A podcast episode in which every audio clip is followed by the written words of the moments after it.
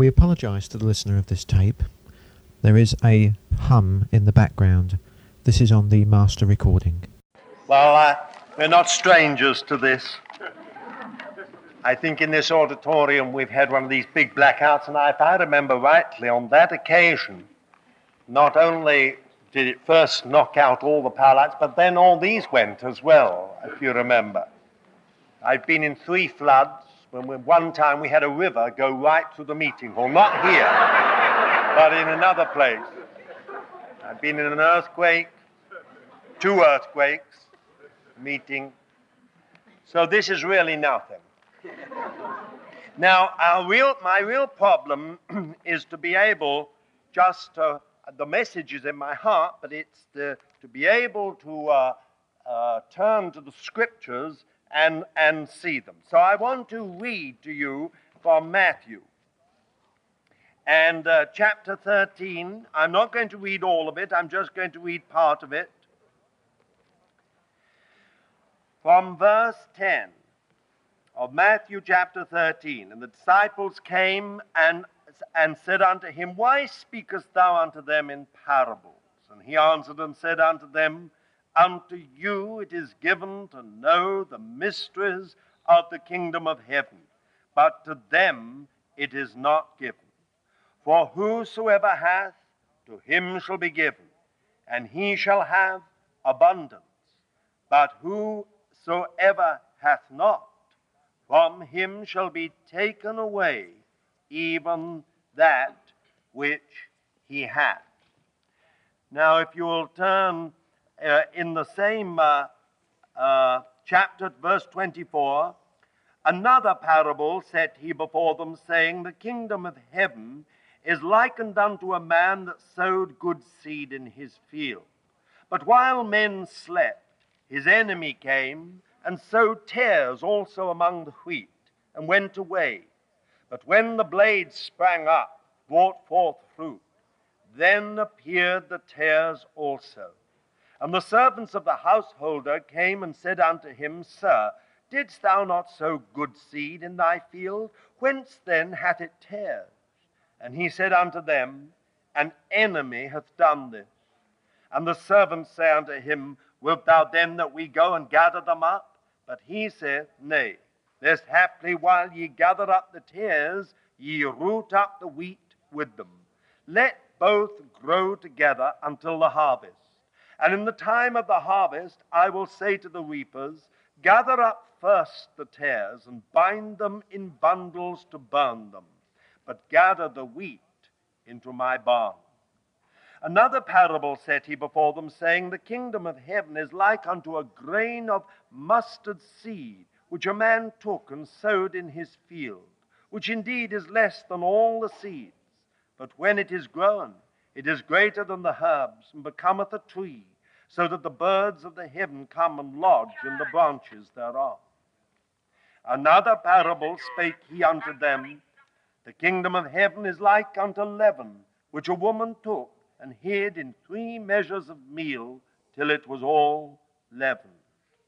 All these things spake Jesus in parables unto the multitudes, and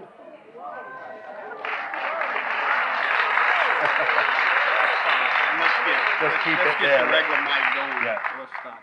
Now, if we could turn again to Matthew chapter 20, uh, uh, chapter 13, and um, I will read from verse 34. All these things spake Jesus in parables unto the multitudes, and without a parable spake he nothing unto them, that it might be fulfilled which was spoken through the prophets, saying, I will open my mouth in parables, I will utter things hidden from the foundation of the world. Then he left the multitudes and went into the house, and his disciples came unto him, saying, Explain unto us the parable of the tares of the field. And he answered and said, He that soweth the good seed is the Son of Man, and the field is the world. And the good seed, these are the sons of the kingdom, and the tares are the sons of the evil one. And the enemy that sowed them is the devil. And the harvest is the end of the world, and the reapers are angels. As therefore the tares are gathered up and burned with fire, so shall it be in the end of the world. The Son of Man shall send forth his angels, and they shall gather out of his kingdom all things that cause stumbling, and them that do iniquity, and shall cast them into the furnace of fire. There shall be weeping and gnashing of teeth. Then shall the righteous shine forth as the sun in the kingdom of the Father. He that hath ears, let him hear. The kingdom of heaven is like unto a treasure hidden in the field, which a man found and hid, and in his joy he goeth and selleth all that he hath, and buyeth that field. Again, the kingdom of heaven is like unto a man that is a merchant seeking goodly pearls, and having found one pearl of great price, he went and sold all that he had and bought it. Again, the kingdom of heaven is like unto a net that was cast into the sea and gathered of every kind, which, when it was filled, they drew up on the beach, and they sat down and gathered the good into vessels, but the bad they cast away. So shall it be in the end of the world. The angel shall come forth and sever the wicked from among the righteous and shall cast them into the furnace of fire. There shall be weeping and the gnashing of teeth. Have ye understood all these things? They say unto him, Yea.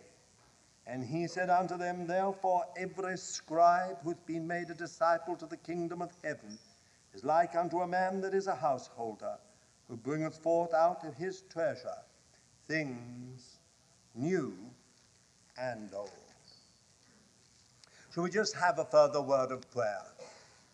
Dear Lord, we want to thank you that you have given us back um, the light and power and made things that much easier for us.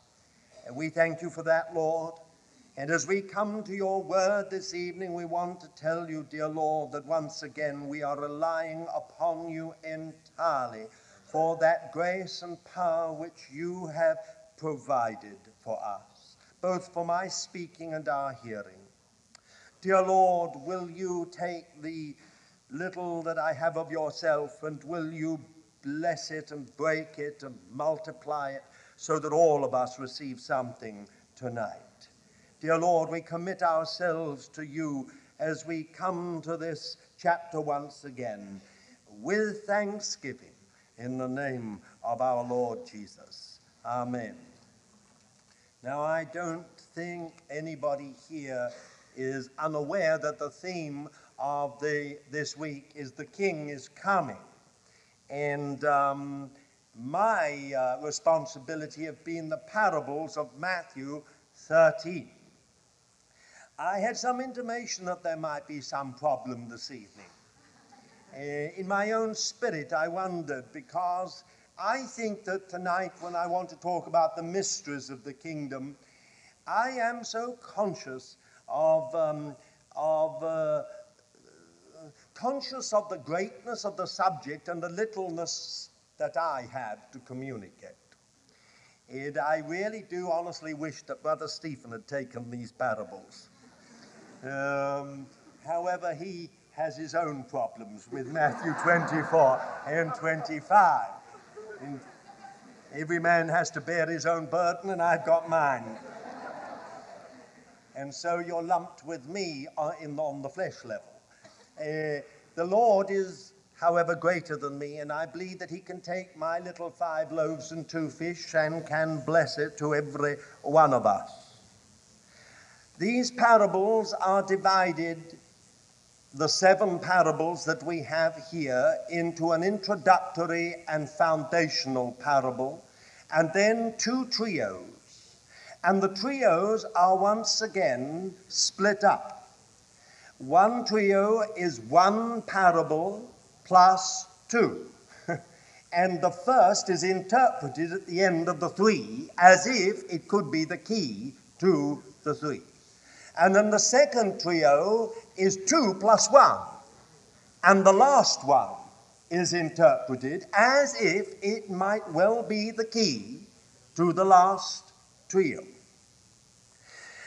Yesterday I spoke on the word of the kingdom, and I will not say any more about that other than to turn you to one scripture that I think perhaps puts better than anything I could say the whole of that subject into one sentence. It is in Psalm 138, and it is the last part of verse 2 For thou hast magnified thy word above all thy name. I think that is a most remarkable statement. How the Lord could ever say that he has magnified his word above all his name, I don't know. But surely it means simply this. If we did not have the defined word of God, we would be left to any kind of emotional experience, some of which could be false, some of which could be counterfeit, and some of which could be genuine. But because we have the Word of God, every experience we have, we can check with the Word of God. And we can come back to the Word. So the Lord says He magnifies His Word above even His name.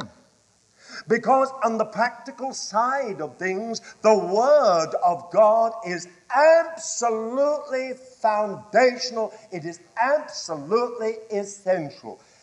We speak of the authority of the Word of God, of the inspiration of the Word of God, of the accuracy of the Word of God, and the relevance of the Word of God.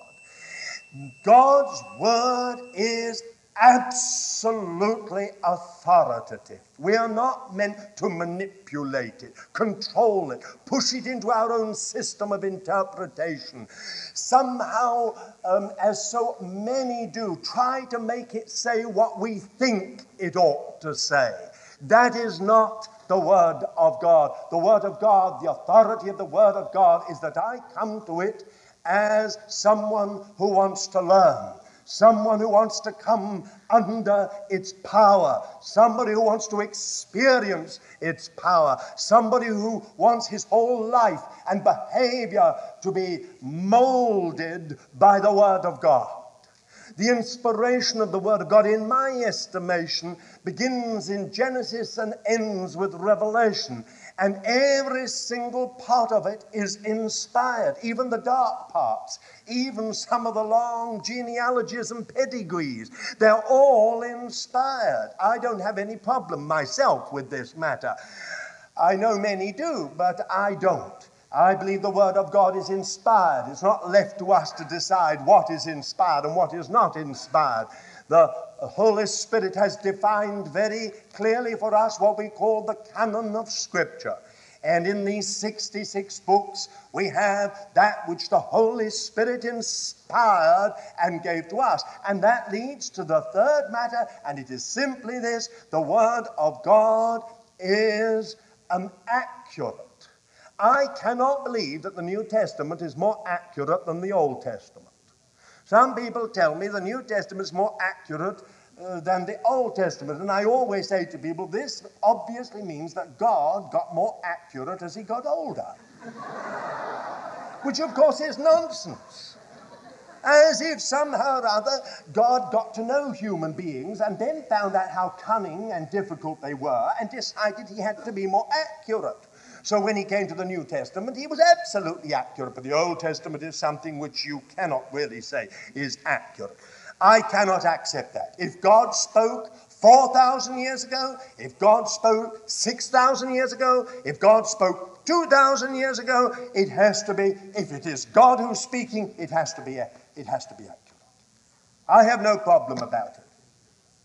And I don't see why it should be imagined that some Jewish scribes were more dozy and stupid than Christian scribes under the new covenant. I mean, it seems so silly to me. If they're real believers and walking with the Lord, then obviously the Holy Spirit would have been uh, watching over them as they transmitted the Word of God uh, into um, written form. But I mustn't spend too much time on this. I want to get on with the other. And I say one last thing the Word of God is relevant. I know that some of you wonder how in the world those long drawn out pedigrees and genealogies could be relevant to you.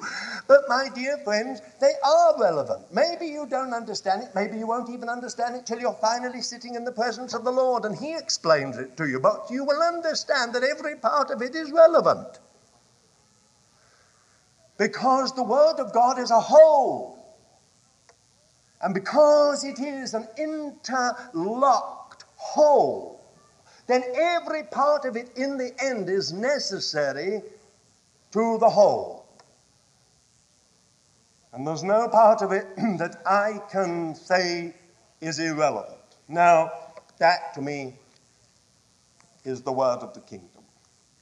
Now, I want this evening to talk about the mysteries of the kingdom. In Mark, chap- uh, in Matthew chapter 13, and uh, in verse 11, Jesus answered and said unto them, Unto you it is given to know the mysteries of the kingdom of heaven, but to them it is not given.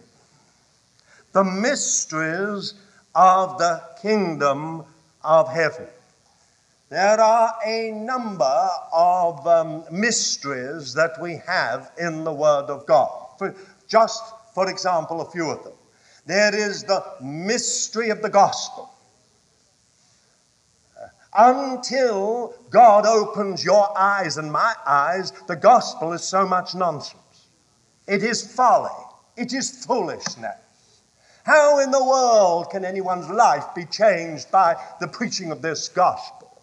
But once your eyes have been touched, the eyes of your heart have been touched to behold the Lamb of God, the gospel becomes the wisdom of God and the power of God in Christ.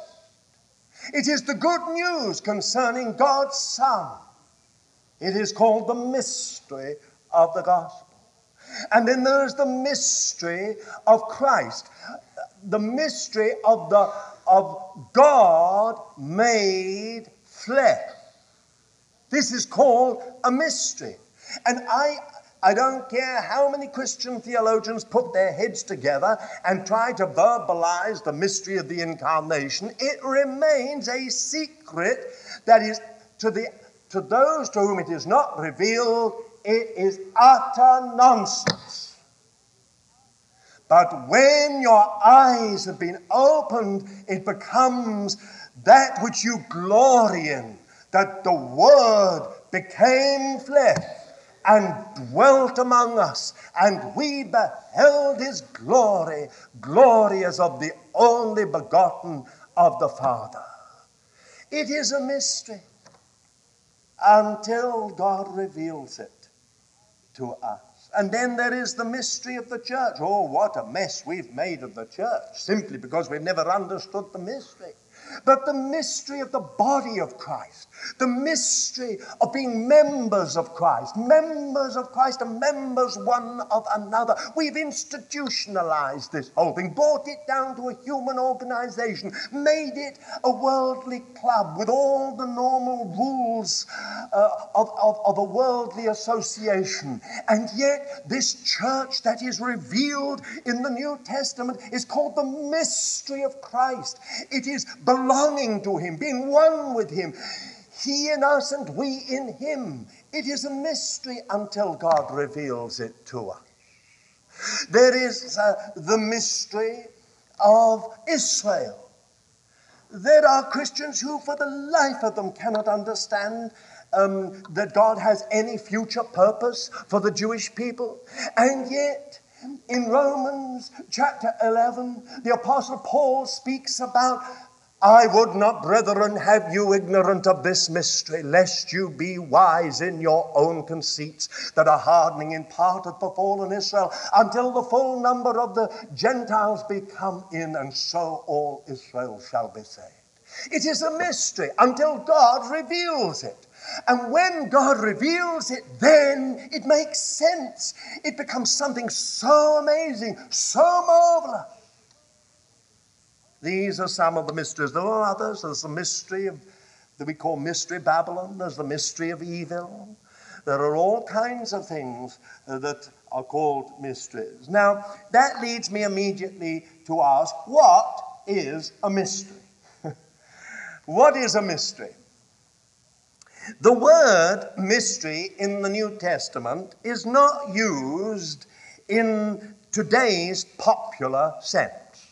If I say something is a mystery, I mean it is complex, difficult, mystical, mysterious, impossible really for me to grasp. It's a mystery. And this is the popular way we use the word mystery today. But in the New Testament, this word was used in a very special way.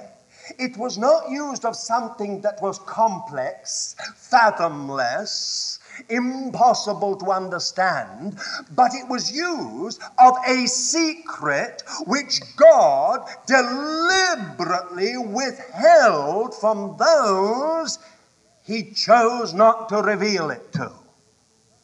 In other words, to, let me put it another way, if it doesn't befuddle you, um, uh, uh, it is a secret revealed to the initiated. If you are an initiate, if you are someone introduced within a certain circle, within a certain company, this secret is revealed to you. It's yours, it's your birthright. it is yours to understand and to understand in its completeness. But if you are not within that circle, if you do not belong to that company, then it remains a secret. It remains something closed.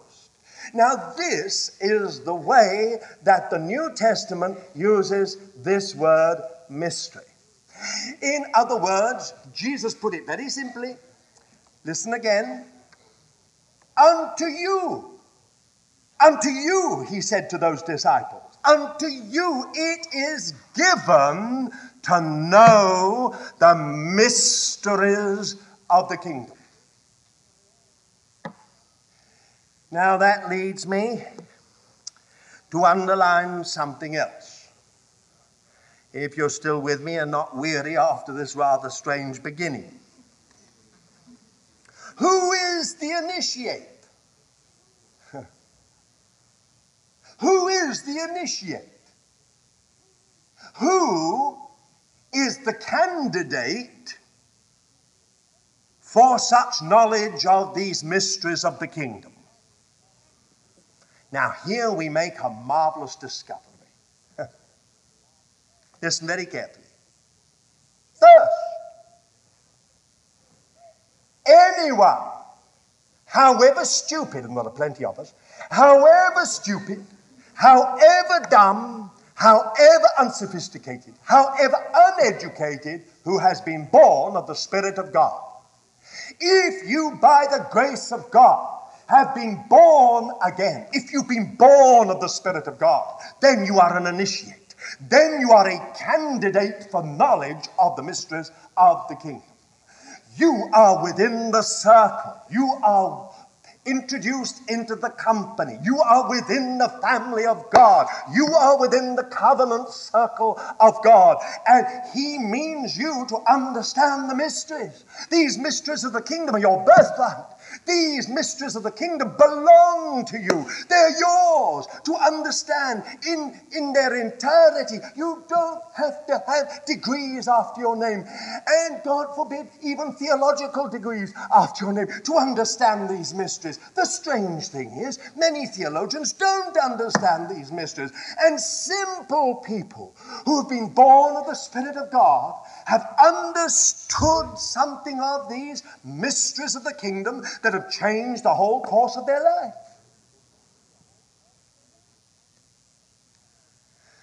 Now, it is not only that you must be born again, there are two more characteristics of those who are initiates or candidates for such knowledge. The second is this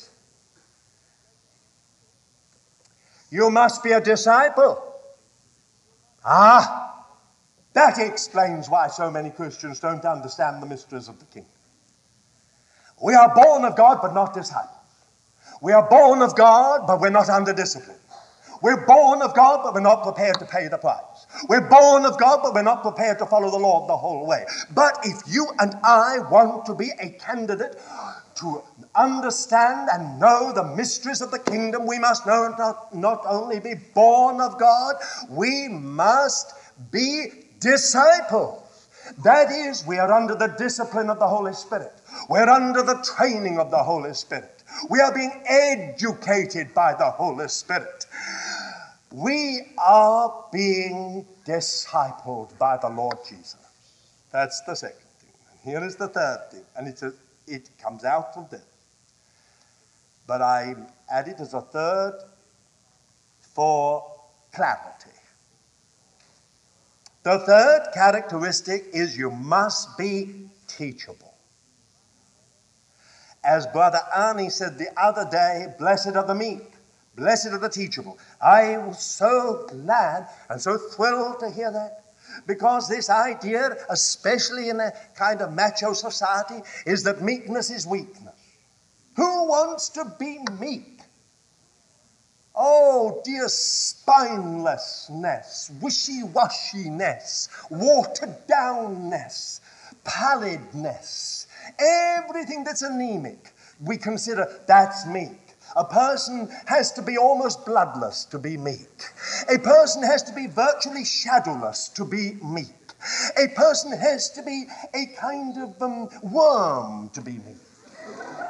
But, my dear friends, Moses was called the meekest man in all the earth. And we understand from our sources, not within the Bible, although it's inferred and implied within the Word of God, but from our sources, we understand that Moses was the great hero of the Libyan campaign and the great hero of the Ethiopian campaign, decorated a thousand times by Pharaoh.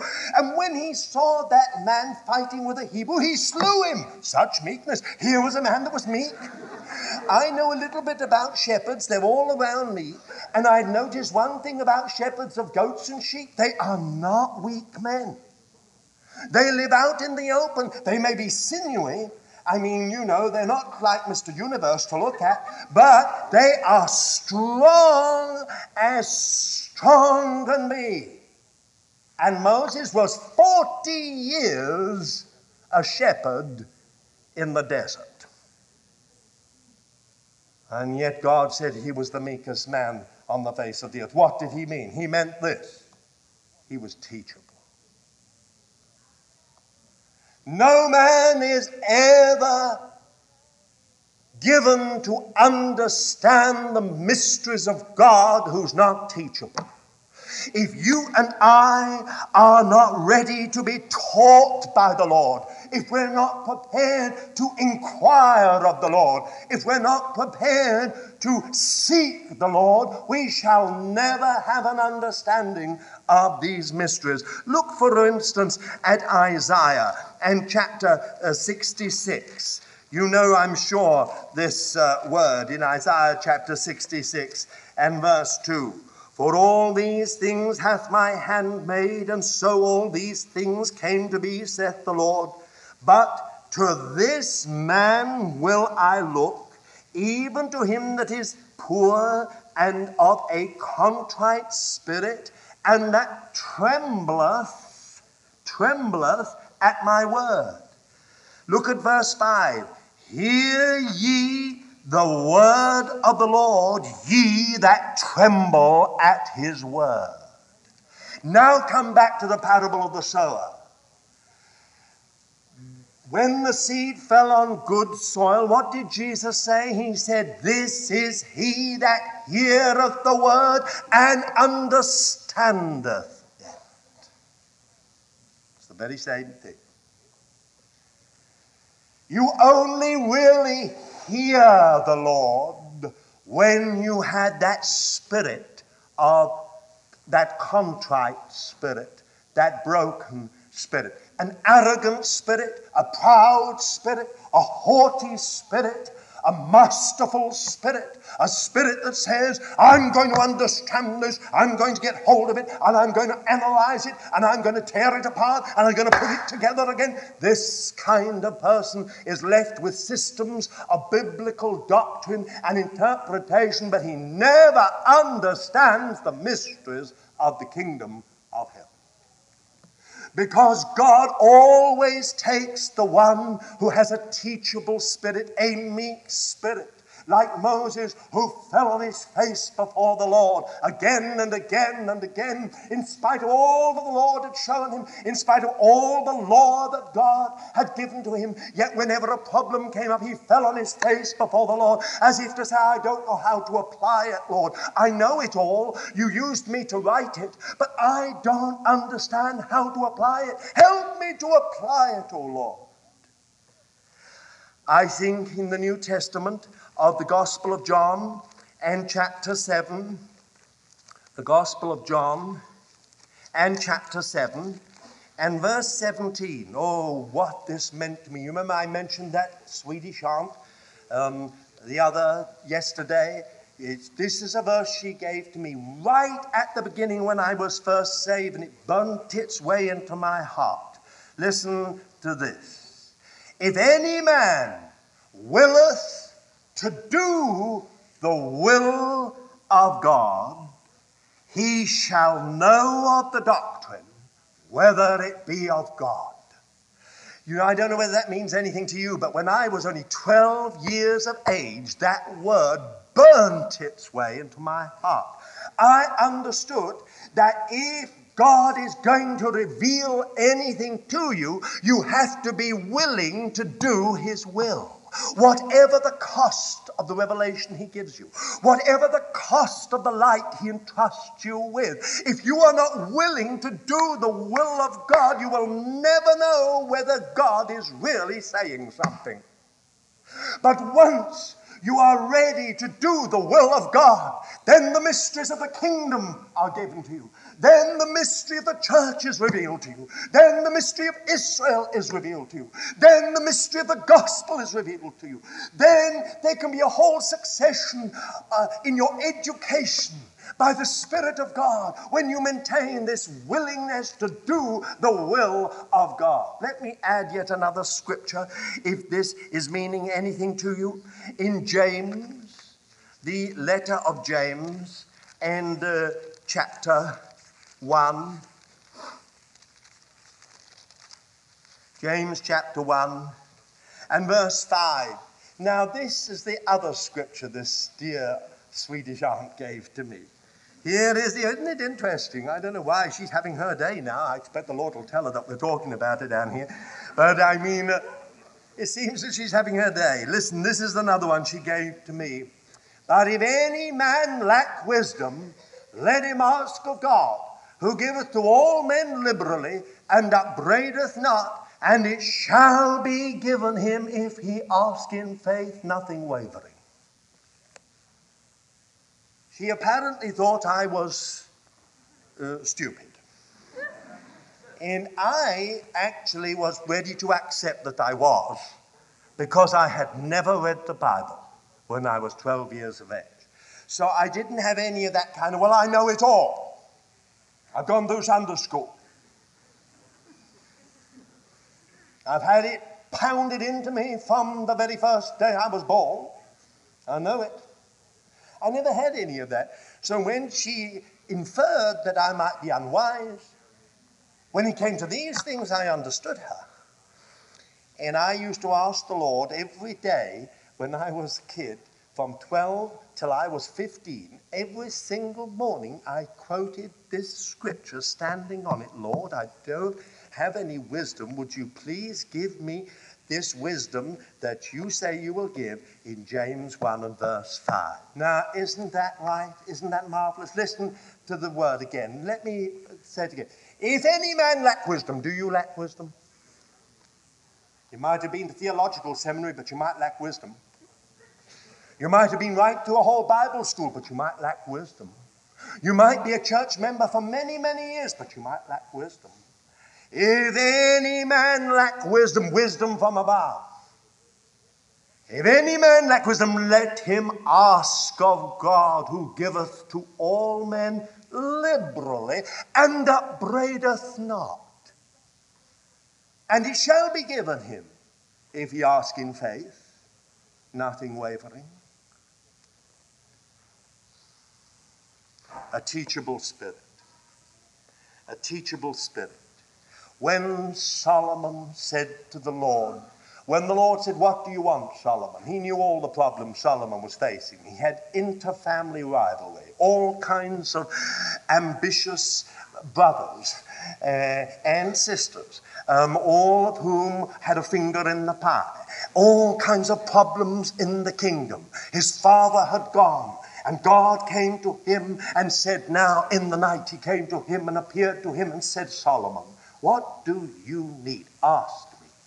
Solomon could have said, Lord, I need power, power, so an authority, so I can put down every rebellion. He could have said, Lord, I need riches to impress these people so that they can see my pomp and my wealth. He could have said, Lord, I want you to uphold my status so that they all see I'm your anointed servant. I'm your anointed king. I need this for your service, Lord. He could have said a thousand and one things, but he said, Lord, I want wisdom. And God may I put it irreverently, fell over himself. He said, Solomon, because you've asked for wisdom, I will not only give you wisdom, but I will give you authority, and I will give you power, and I will give you riches, and I will give you status, I will give you peace, I will give you everything, because you asked for wisdom. A teachable spirit to those who are born of God, who are disciples, however weak and failing, and who have a teachable spirit, to these are given to know the mysteries of the kingdom of heaven. Now, may I take this matter one step further if you're still with me? I want to underline the necessity of revelation. Now, I said yesterday about studying the Bible, reading the Bible, getting to know your Bible. And all that is absolutely important. But now I want to add something more today. I want to say you need illumination. You need revelation. You need, to put it in another word that we often use in our circles, vision. Now, I don't mean visions. I have nothing against visions. But I'm talking about understanding. Eyes of the heart are opened to behold the Lord, to understand the Lord. Eyes of the heart that really are clear. There's, there's a singleness of vision there's not double vision, singleness of vision. Isn't it interesting in Ephesian letter, in those well known words in chapter 1 and verse 17 and 18? The Apostle Paul is dictating this letter. And uh, most Bible commentators say that Ephesians is the high watermark, the high tide mark of revelation in the New Testament. Not everyone would agree, but most commentators say that. Within this one letter is compressed the whole revelation of God's eternal purpose from eternity to eternity. And here is the apostle. He has a chain. He's imprisoned in, under house arrest, if you like and he's dictating to a faithful secretary. And then all of a sudden he says, I think we should have a word of prayer.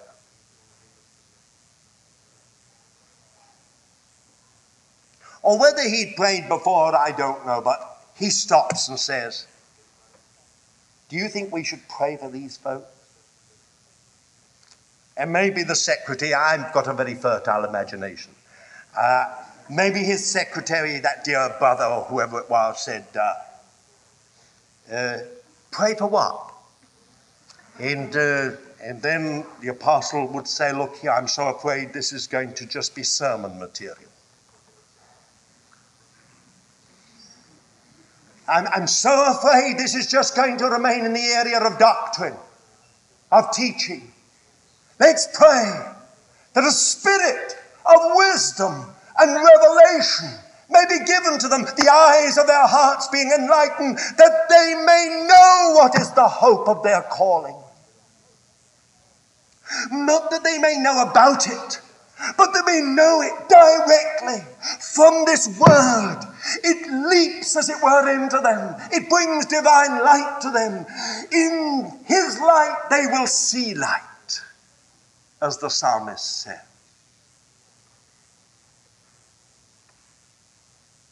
And so he prayed.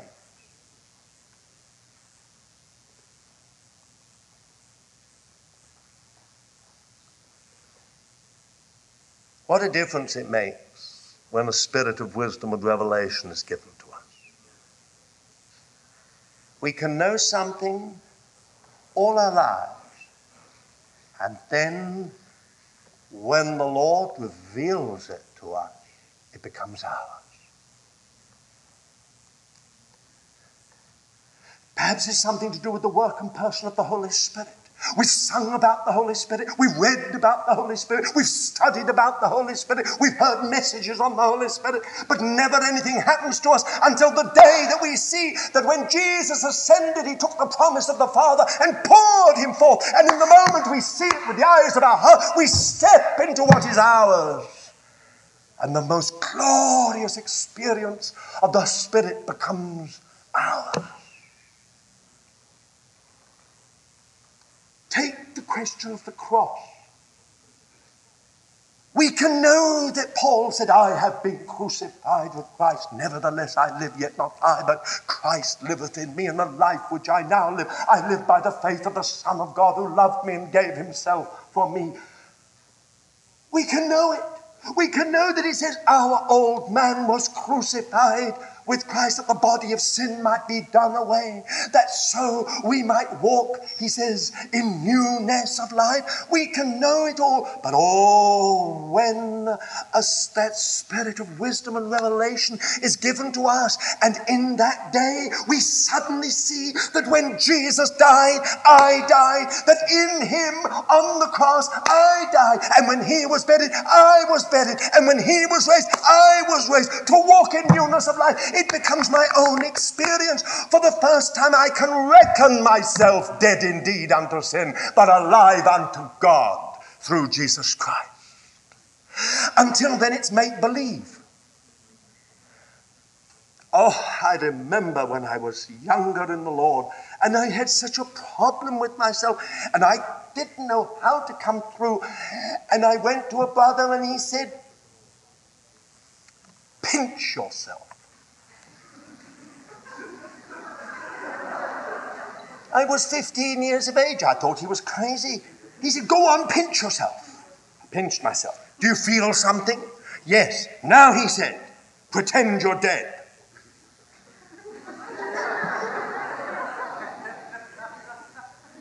I looked at him. He said, You must reckon yourself dead. Pinch yourself every time. Say, every time you feel it, say, No, I'm dead. But it didn't work, my dear friends, it didn't work. I've always told you about Bob Mumford, who said he had an experience of the Holy Spirit and thought he'd died with Christ until he discovered he'd only fainted.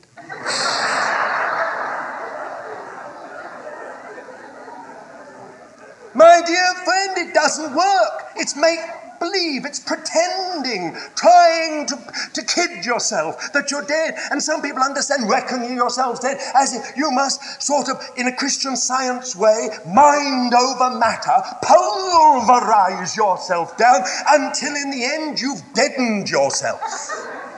But my dear friend, it doesn't work, I tell you from my own experience. But in the day that the Lord revealed to me on my knees in another situation altogether.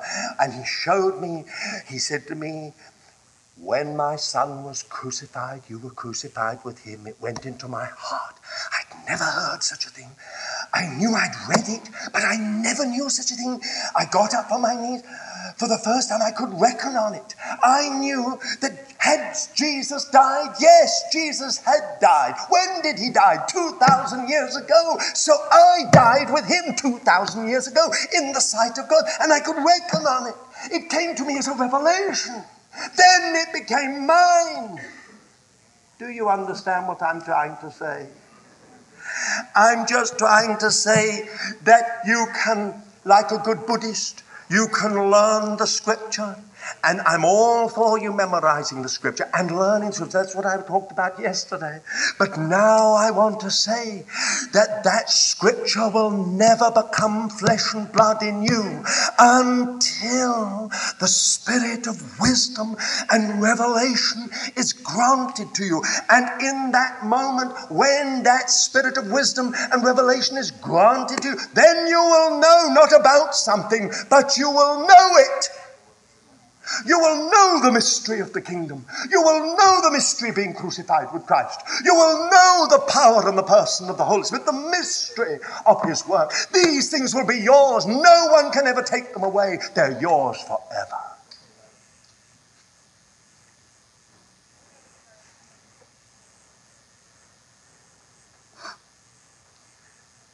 So you begin to understand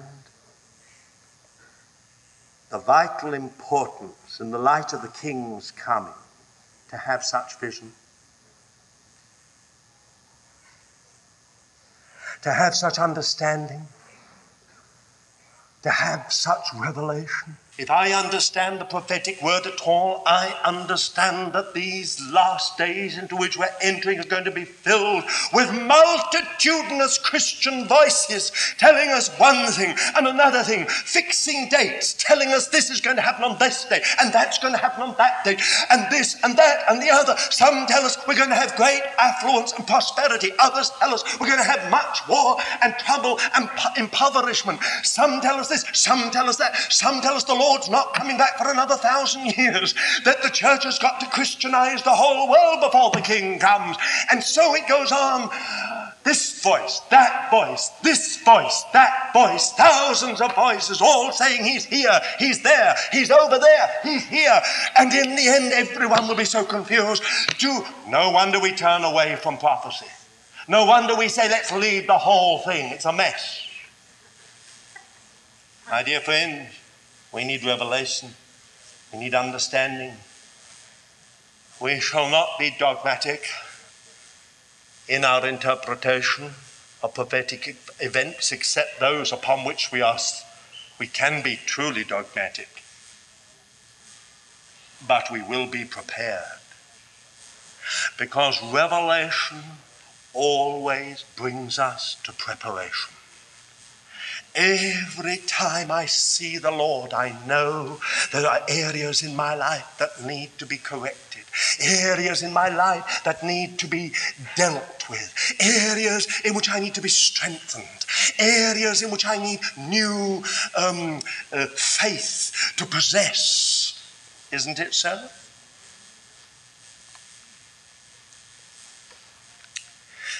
Now that's all this marvelous word. And before I just talk about these parables, one further thing. Our Lord said something which has upset some Christians so much.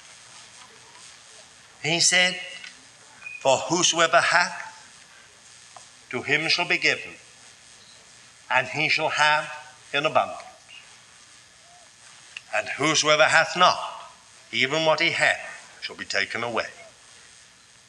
Oh dear. Some people get so upset with this, they feel it's capitalism.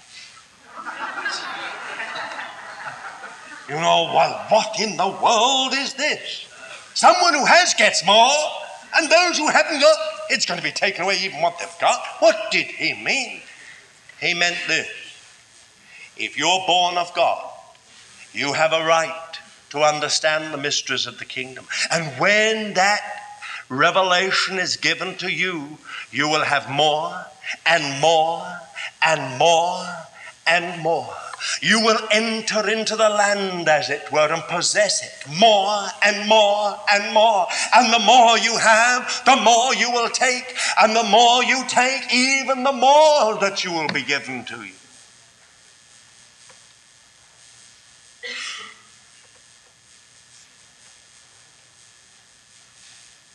So, dear for child of God, this is important, this matter. Now let's look at these mysteries of the kingdom. First of all, I don't think we have all the mysteries of the kingdom here. That's my view. That may be my own personal view. I think there are many more. But our Lord gave us certain foundational, fundamental understandings in these seven parables. The first I understand is in the parable of the sower. And this is what I call the mystery of the Word of God. The mystery of the Word of God. I want to put it this way everything begins with God's Word and ends with God's Word. Everything.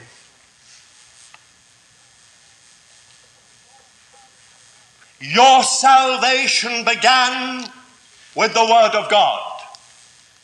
Faith cometh by hearing, and hearing by the Word of Christ.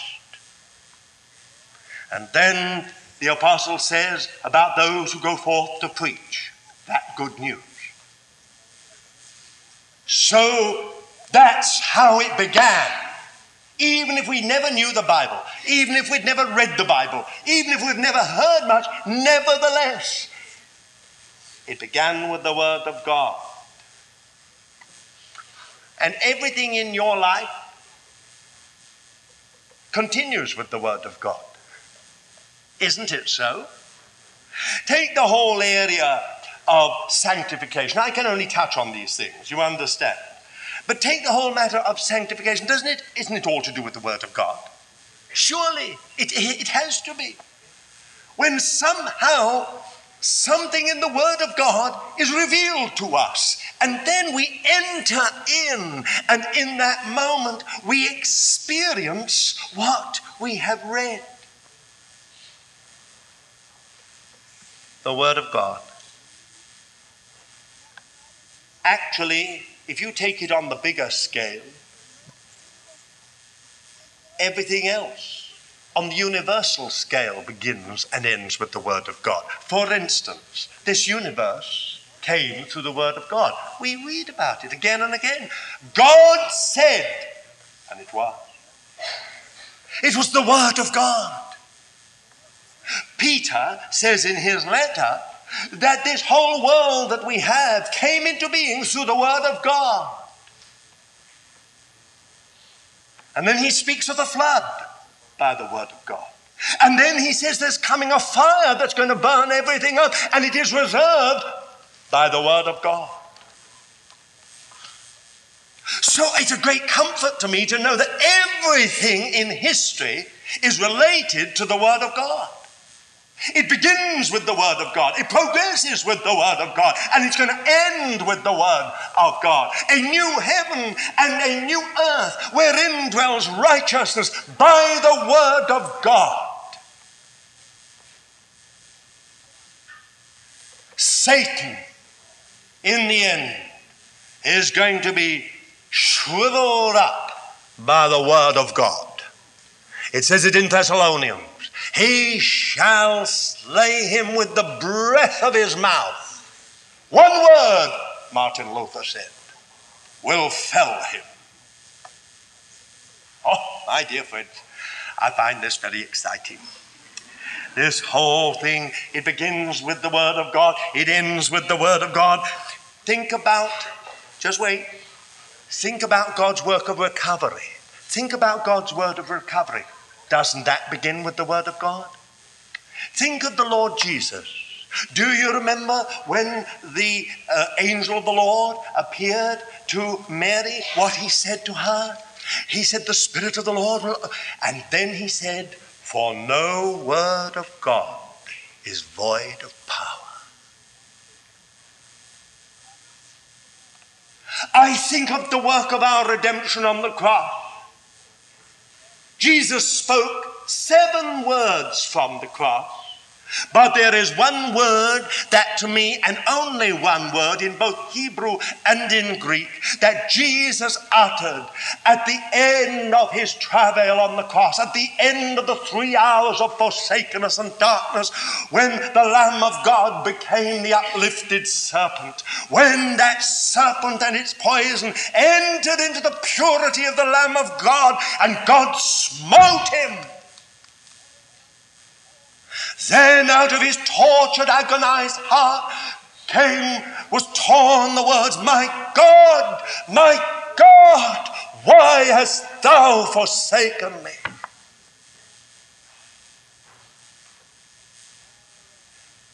And the whole earth became dark. And people who don't understand these things tell us it was an eclipse because they always have to have some scientific explanation of these things. I don't know what's wrong with them. But they always have to find something that is explicable in terms of uh, our present understanding uh, of science. But no eclipse could last three hours. It is impossible. Something happened in that moment when Jesus became sin that drove a heart through the one in whom all things hold together. And in that moment, it was as if the very light in the universe faltered, as if God Himself shuddered. We shall never understand it, except that in that moment, Jesus won for us and eternal salvation.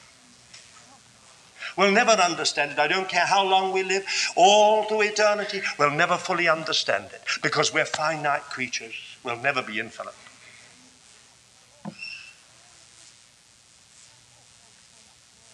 But then Jesus cried one great cry. It wasn't a tortured cry. It wasn't an agonized cry. And it wasn't as some people think he said, I'm finished. It was a voice of triumph. Finished! And in that very moment, the veil of the temple was torn in two from top to bottom. Now, we are told in the Talmud that the veil of the temple was seven hands thick. Can you imagine the priests and Levites on duty that day? No wonder a great company of priests and Levites believed, it says in the book of Acts. I expect it all began with those on duty that day in their courses, busying themselves with polishing the brass and all the rest in the sanctuary. And suddenly, and they looked up, oh, blasphemy, blasphemy for any Jew to see the veil of the temple torn, not from the bottom to the top, but from the top to the bottom, flung open.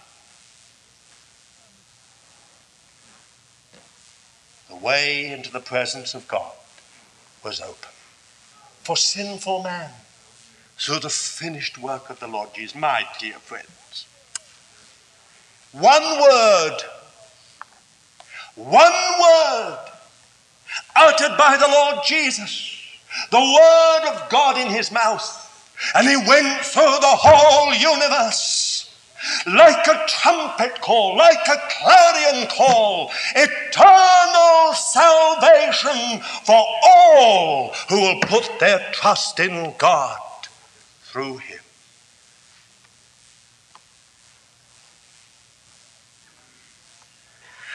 So I could go on and on. I could talk about the redemption of our body.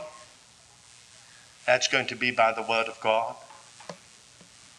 isn't it? When the Lord will descend with a shout. Oh, I'd love to know what's he going to shout? What is the word that will be in his mouth? When the dead in Christ shall rise first, and then we which are alive and remain shall be caught up to be with them, to be forever with the Lord. When in the twinkling of an eye, think of that. Have you ever seen an eye twinkle? In the twinkling of an eye, our bodies shall be changed, and the corruptible will put on incorruption, and the mortal immortality. A shout from the risen Messiah, from the glorified King, from the coming King. A shout, one word, and our bodies changed in an instant, and the dead that are, whose bodies have gone to dust, molded for thousands of years, in an instant raised incorruptible. Now, some people say, well, I don't believe this. It's too much. There must be a scientific explanation for it. I mean, Lord can't just bring bodies together like that. My dear friends, according to my gospel, God spoke and this whole universe came into being. And if God spoke and there was light, and God spoke and there was water, and there was a firmament between the clouds above and the water underneath, and if God spoke again and the sun and the moon came into being, and God spoke again, and vegetation came on the earth, and God spoke again, and things began to fly in the heavens, and the things began to swim in the sea, and God spoke again and created Adam and Eve, you and me, as human beings, if he could do all this through his word, can he not, with one single word, redeem our body? Of course. It's small fry. He's done all the rest with one word, a shout. He shall descend from heaven with a shout and the trump of God and the dead in Christ will rise. Well, I must watch it. Uh, I, I, don't mean, you know, I mean, if the Lord shouted now, and, and well, then there won't be any more need for me to explain to you the mysteries of the parables.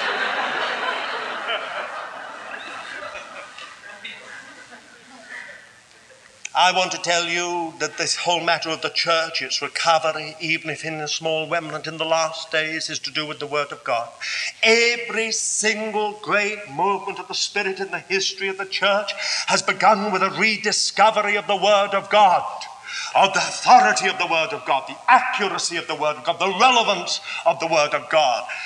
In every one of these great movements of the Spirit has been the measure in which the Word of God has been given its place that has dictated how long that move of the Spirit continues in power and purity. And as soon as the Word of God becomes, as it were, familiarized, it becomes sacred scripture, it becomes liturgy that move of the Spirit is finished. My dear friend, it seems to me quite clear that this mystery of the Word of God has a message for us in the last day when there's going to be so much apostasy. We need to understand the Word of God, to be witnesses for the Word of God, as well as hold the testimony of Jesus. And my dear friends, if I may add just something, and then I go on to these other parables. I believe too with Israel it's the same. Because God spoke a word concerning my people and blinded and he has done a very good job. All down to the years, except for just a few here and a few there, our folks have read the scriptures, studied the scriptures, studied Isaiah 53, studied Psalm 22, studied Zechariah 12, and never seen the Messiah. Sometimes they've described the Messiah in such terms that you think it's Jesus, and yet they never saw him. It was a word. It was a word from the throne. God blinded them. Paul wrestles with this whole great problem. He says, Did they stumble that they might fall? God forbid.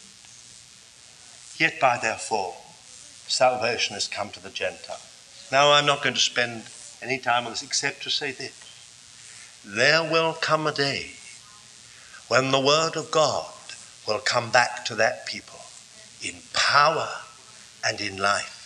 And then the hardening in part which has befallen them will be melted, and the veil on the mind will be torn away, and the blindness that has come to their eyes will, will, will be turned into radiant vision.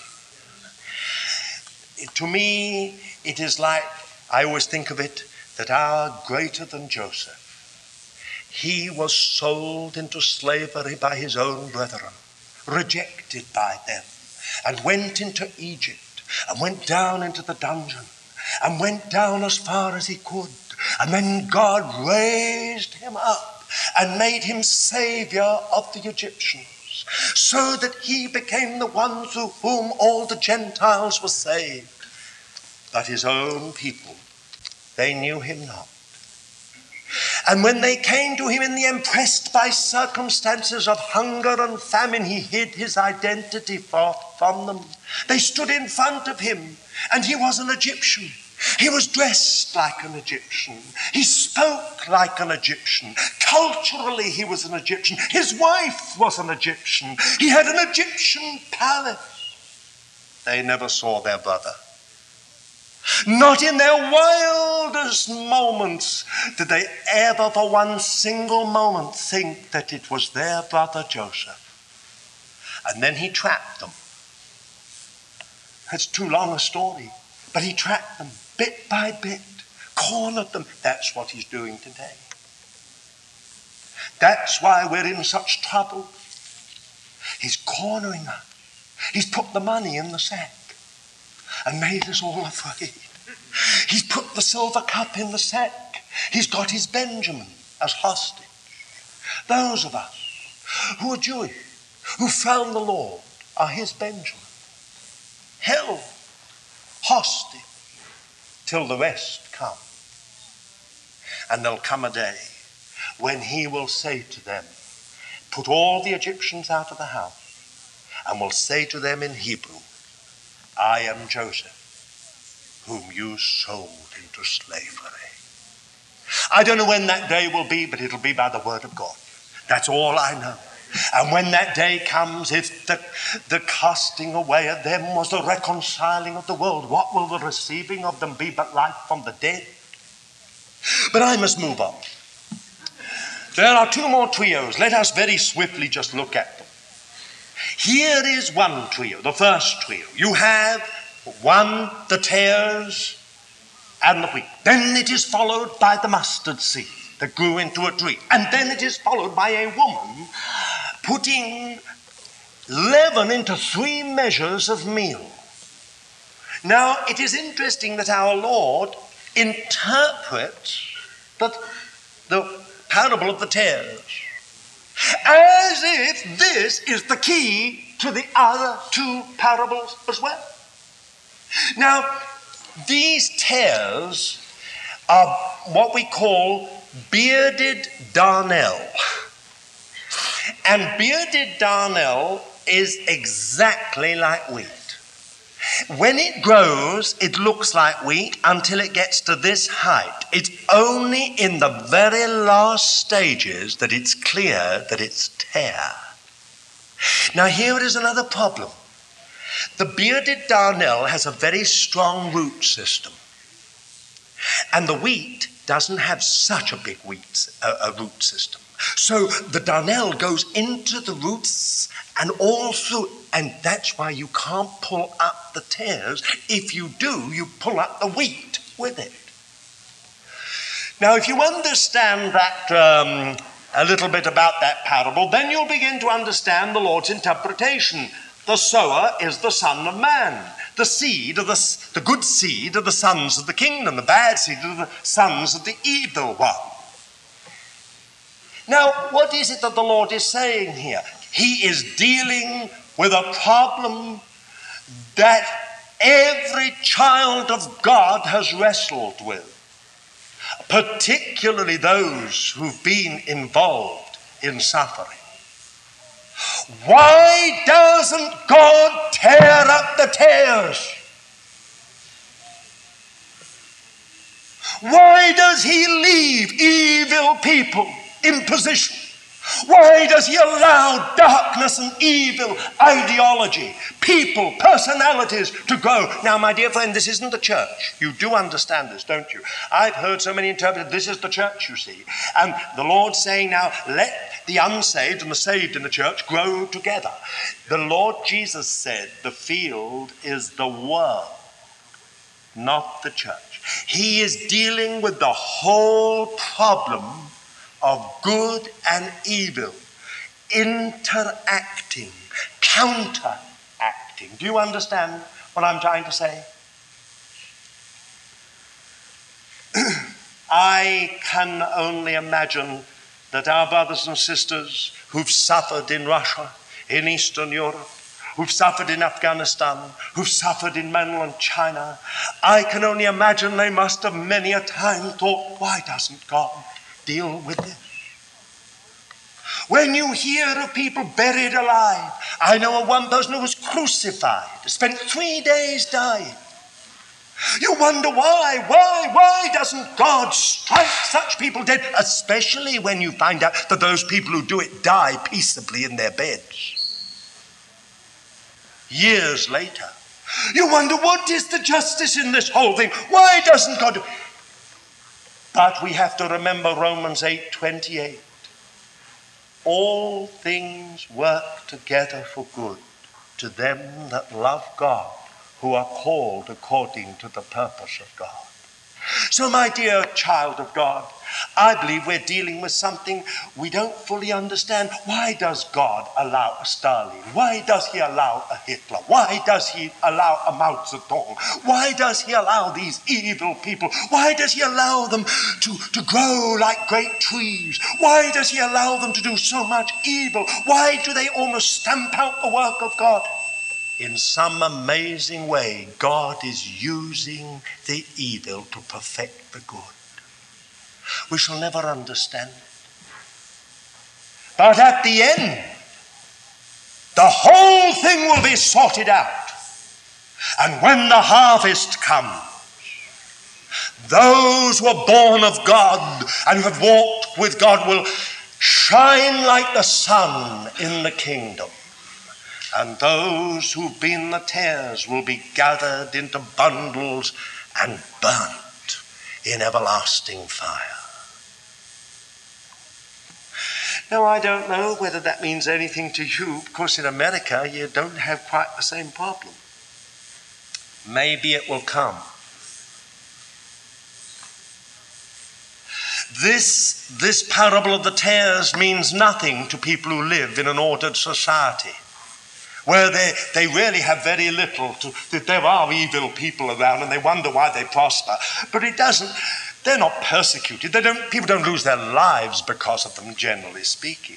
But when you're face to face with this kind of evil, and it seems to be triumphant and universal and all powerful, and somehow or other it's all hell is let loose. It is an hour of evil that comes upon even the children of God. Then you can be filled with a million questions. But God is interested in a harvest, and He will not pull up the tares and injure the wheat. He is preparing people for eternal service. Now, there are two other parables here there's the mustard seed, and there's the leaven. Now, I have to tell you straight away, I had great problem with the mustard seed. and I do hope I shall be asked back to speak. And I have enormous problem with the mustard seed because living in Israel, we have a little a seed that is the smallest of all seeds. It is so small that when you have it in your hand, and I would have anything up to a hundred of them there in my hand, Ernie here in the front would hardly be able to see them. This little seed grows into a tree. I've got them all growing all round where I live. It's called the mustard tree. It grows to 14 feet, normally 10 feet. But it grows. Now, what did Jesus mean? Now, you see, one interpretation of this is this you are all in the West acquainted with the mustard that only grows to that height. Do you understand? So, how does a mustard seed grow into a tree or a bush? You say, well, it has to be abnormal. And that is absolutely right. The interpretation, something has happened very much to the church. The institutional church is not what God planted. Something's gone horribly wrong. And then we're told all the birds of the air, which are always a symbol of the powers of darkness in the Bible, they come to lodge in the branches. Now, I have a problem.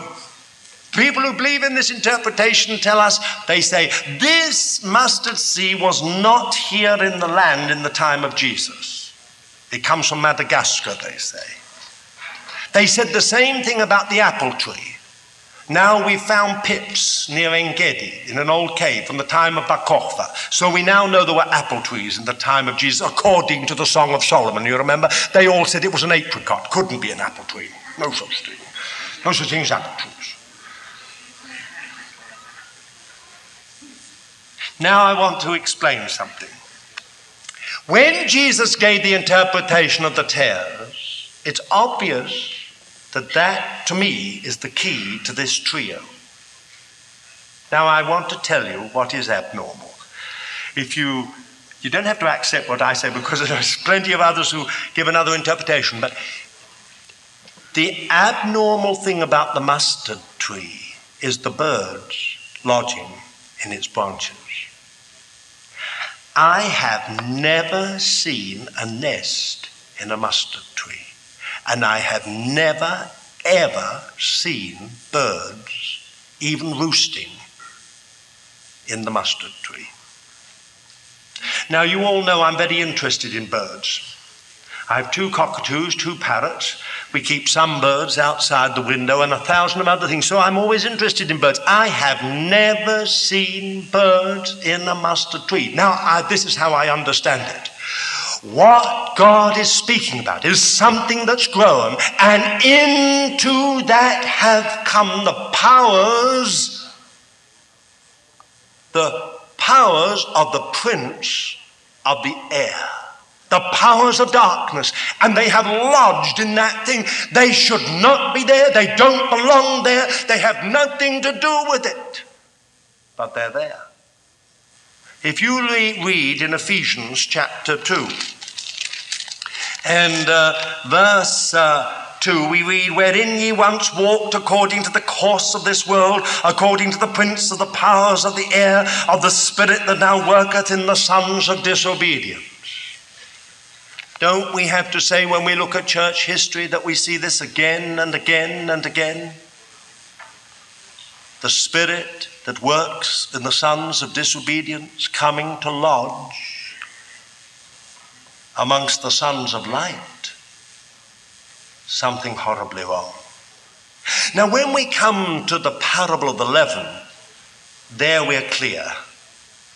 Because everywhere you look in the New Testament and the Old Testament, leaven is a symbol of evil. It is a symbol of sin. If you take your scriptures very briefly, just a few scriptures, you look at uh, Matthew and chapter 16 and, um, and verse 6.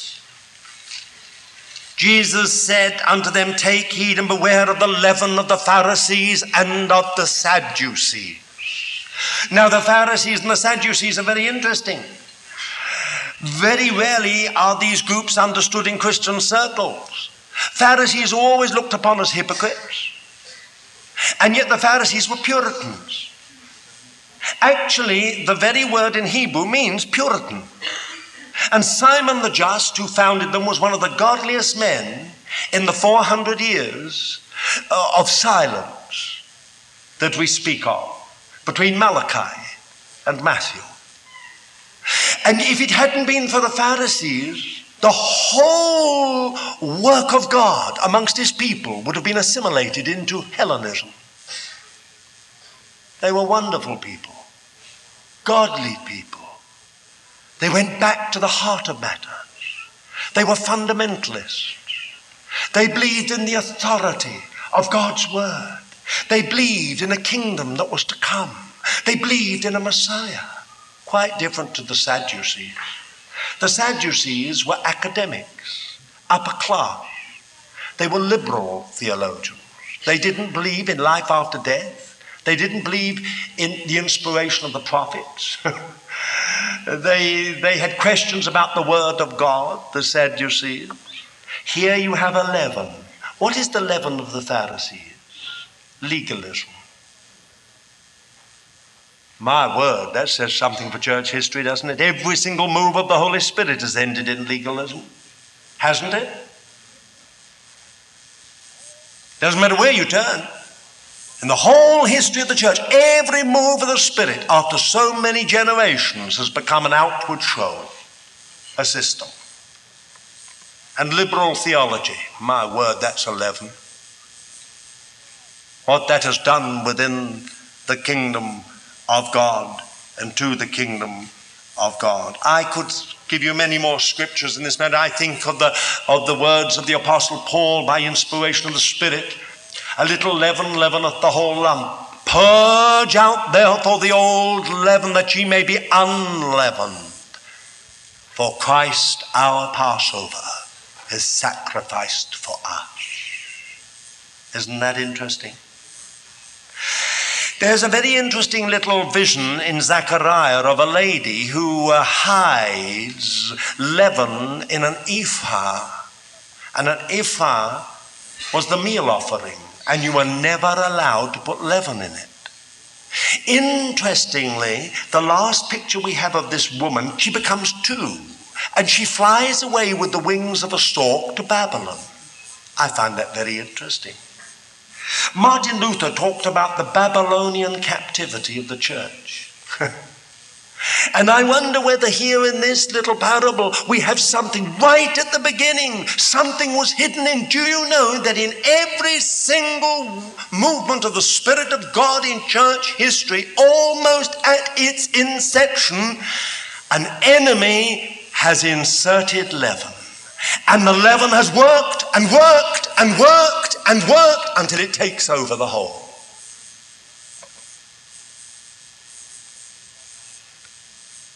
I always say the job of shepherds is to see that no leaven gets into a work of God. For once it's in, it's very hard to get it out. Well, I, I leave these three parables, I feel only my five loaves and two fish, uh, just a little for you. And here are the last trio. The last trio, Jesus spoke privately. And I think that's interesting. One is of a man, he says, a man found a treasure. This is a very interesting little story. He, he just told the story. A man found a treasure and he hid it. then he went off and bought the field. well, we know something about that. He, uh, he was clever. He found a very valuable treasure and he hid it and then went off and purchased the whole field so that he could get the treasure. And another man was a man who sought, he was a merchant in pearl, and he found one pearl of unbelievable excellence. And the price was enormous. He must have, re- must have wrestled with it for some time, and finally he sold everything he had to buy that one pearl. Now, Jesus doesn't interpret either of these, but then he tells us a quite different story. He says the kingdom of the kingdom of heaven is like a dragnet that was put into the sea, and all kinds of things got caught in it fish and shellfish and bottles and all kinds of weird things. They pulled the whole lot in good fish, bad fish, and rubbish. Sat down and began to sort it all out. And the good fish they put in barrels, and the bad fish they threw away, normally used for fertilizer. Then he interprets the last one. Now, if you can bear with me for one moment and I'll be finished. There's an, an enormous difference between fish, even good fish, and treasure and pearl. Don't you think? Isn't it a strange association? To bring together treasure and pearl and good fish? I understand that this is the mystery of God's persevering love and grace. He is seeking to fish in the whole with a wide sweep as possible so he can get the good fish. But, my dear friends, that's not the end of the story. What he's really after is treasure. He's after pearl. Now, is it fanciful of me to point out to you that the city of God, the bride, the wife of the Lamb, is made out of treasure and pearl, gold, precious stone, and pearl. Does that mean that the Lord Jesus laid down his life for all that he might obtain the bride? He bought the whole field in order just to get those who would go the whole way with him and become the treasure. This treasure, you know, is not, it's not automatic. I think you know that. Jesus said to the church at Laodicea, I counsel thee to buy of me gold refined in the fire that thou mayest become rich. What did he mean? This gold of his nature, this gold of his life was given by his grace to us as a free gift. So why does he say, I counsel thee to buy? The price is experience, costly experience. That gold of the life of Christ never becomes ours until we experience deep things. Sometimes it costs us everything. Oh, dear child of God, think of this for a moment. Here you have the persevering love and grace of the Lord Jesus. He is this merchant man seeking that pearl, and he finds this pearl of extraordinary excellence. It cost him everything to get that pearl. Here is the Lord Jesus, and he finds this treasure that he's been seeking for, all as it were through his life, and he hides it and buys the whole field that he might get that treasure. It cost the Lord Jesus everything. Everything. Now, is it wrong of me to suggest to you that if you are going to become that treasure out of which he will build the city, out of which he will form the bride, if you're going to become that pearl out of which those gates of that city are going to be formed, it will cost you everything.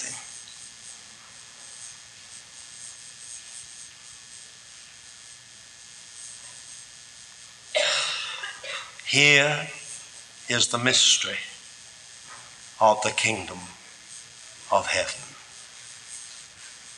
I remember an old hymn from my early days as a believer, and it had one little line that has always stayed with me. Those that trust him wholly find him wholly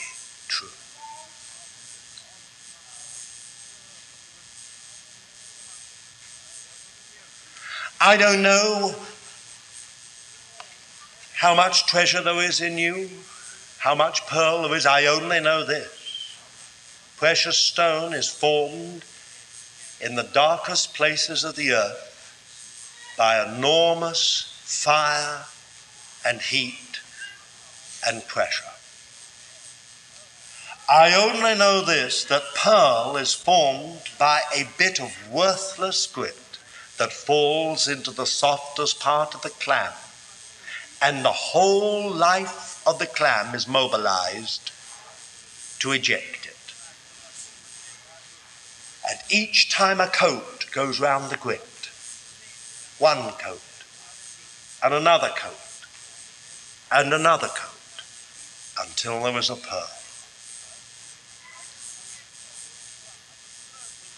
Dear child of God, to get this precious stone, this gold, this treasure, and this pearl, God sometimes uses tears.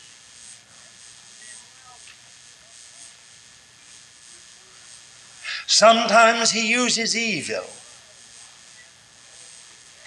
to drive us to an understanding of the worthlessness of our lives apart from Him the brevity of our lives, to an understanding of that word, what shall it profit a man if he gain the whole world and lose his own soul? Here then are the mysteries of the kingdom of heaven. I wish that you had had someone else who could have interpreted these parables more fully and more powerfully than I. I can only give you the little I have got from the Lord on these, these that I call my five loaves and my two fish. I know that the Lord can bless these five loaves and two fish and break them and multiply them and do something in all our lives that will be holy to his glory. Shall we pray?